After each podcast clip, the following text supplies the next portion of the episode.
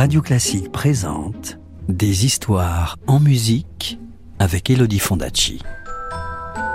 Des histoires, des histoires, des histoires. Est-ce que je peux avoir une histoire, s'il te plaît? Tu me racontes une histoire?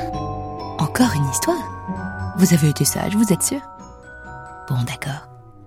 Je vais vous raconter l'histoire du carnaval des animaux sur la musique de Camille Saint-Saëns. Vous êtes prêts? Vous êtes bien installés? Alors, chut, plus de bruit, parce que l'histoire va commencer. Chapitre un. Le lion. Il y avait, au beau milieu de la savane, un lac, un grand lac bleu, caché au milieu des herbes, où tous les animaux venaient boire. Les zèbres et les zébus, les tigres et les jaguars, les girafes et les canards.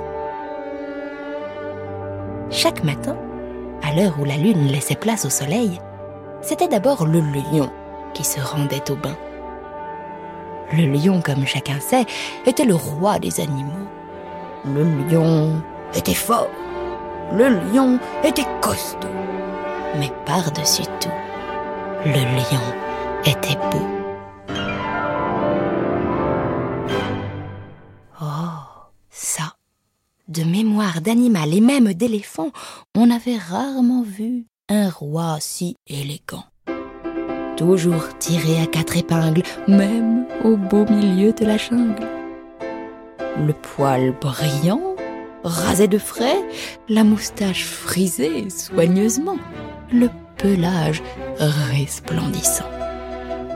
Quelle élégance! Quelle prestance! Quel raffinement! Le lion était coquet, très coquet. Et je vais vous dire un secret. Pour que sa crinière soit parfaite, on raconte qu'il dormait la nuit avec de très gros bigoudis solidement fixés sur sa tête. Mais c'était un secret d'État. En tout cas, ce matin-là, le lion se leva de bonne heure car il passait toujours beaucoup de temps à faire sa toilette.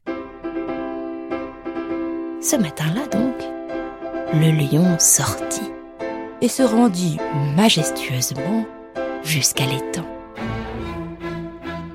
Il se poudra, il se parfuma, il se lima les griffes, il se brossa les crocs, il posa sur sa tête sa couronne d'or massif et mit sur ses épaules son manteau de velours.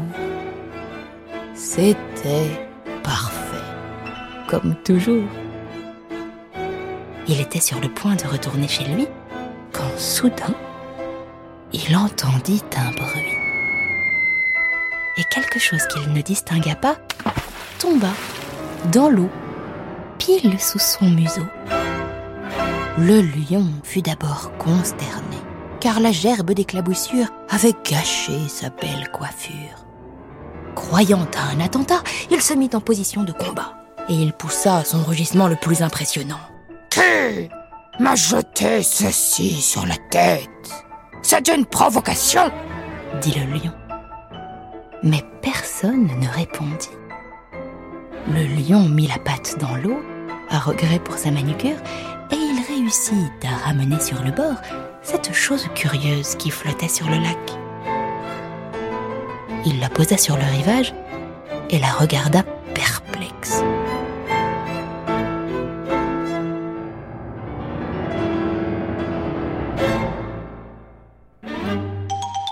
C'était...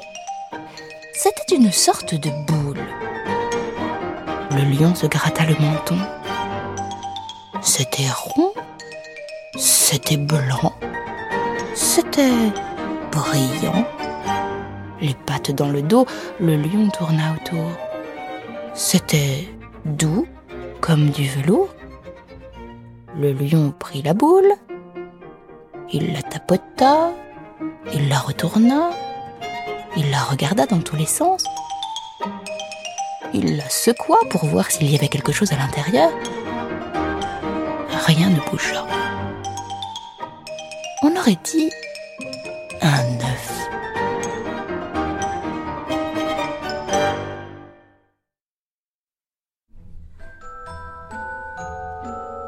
connaître la suite de l'histoire. Je te la raconterai plus tard, c'est promis. À bientôt. C'était Le Carnaval des animaux. Une histoire écrite et racontée par Elodie Fondacci sur la musique de Camille Saint-Saëns. Retrouvez la suite du conte en podcast sur radio classique point f r. Radio Classique, des histoires en musique.